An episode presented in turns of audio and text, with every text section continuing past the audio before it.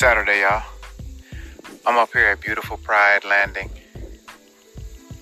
just outside of Tuscumbia, Alabama,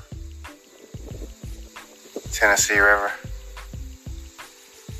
I just wanted to share a thought with you today.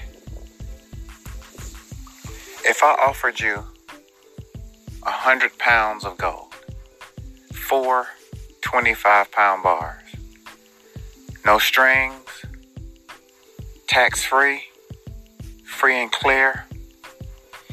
The only catch is you have to catch these 25 pound bars as I drop them from a 10 story building.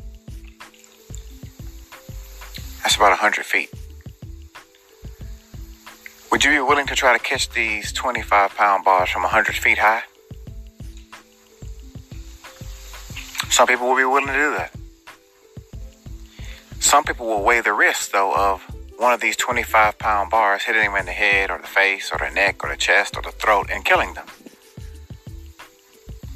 Is the risk of dying worth catching or trying to catch four 25 pound gold bars? If you're successful, you'd be in good shape. If you're unsuccessful, you would die. So there's a risk versus reward to consider there. As it should be in life. Is the risk of what you're doing or about to do worth the reward if there is a reward?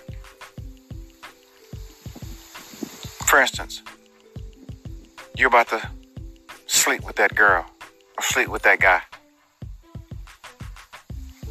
Physically, it may be pleasing, but is the risk worth a few minutes of pleasure? Is the risk of having a child with that person who you may not even really like or love? Is the risk of contracting an STD worth a few minutes of pleasure? If you were think about it that way, no, it's not. So always weigh your risks versus the reward of the risk.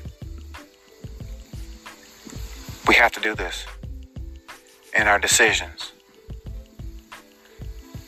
I'm sure when a person sniffs cocaine, they feel wonderful, euphoric. They're higher than they've ever been before. But they may also have a stroke from that first line of cocaine. They may have a heart attack. They may have permanent brain damage. They may contract or become addicted to cocaine and have a lifetime of addiction and lose everything they love and know. Is a few minutes of a high worth the risk that that experience may bring? We have to count the cost, as the scripture says. Some risks aren't worth the rewards. And some things that seem like rewards are not rewards. Peace and love.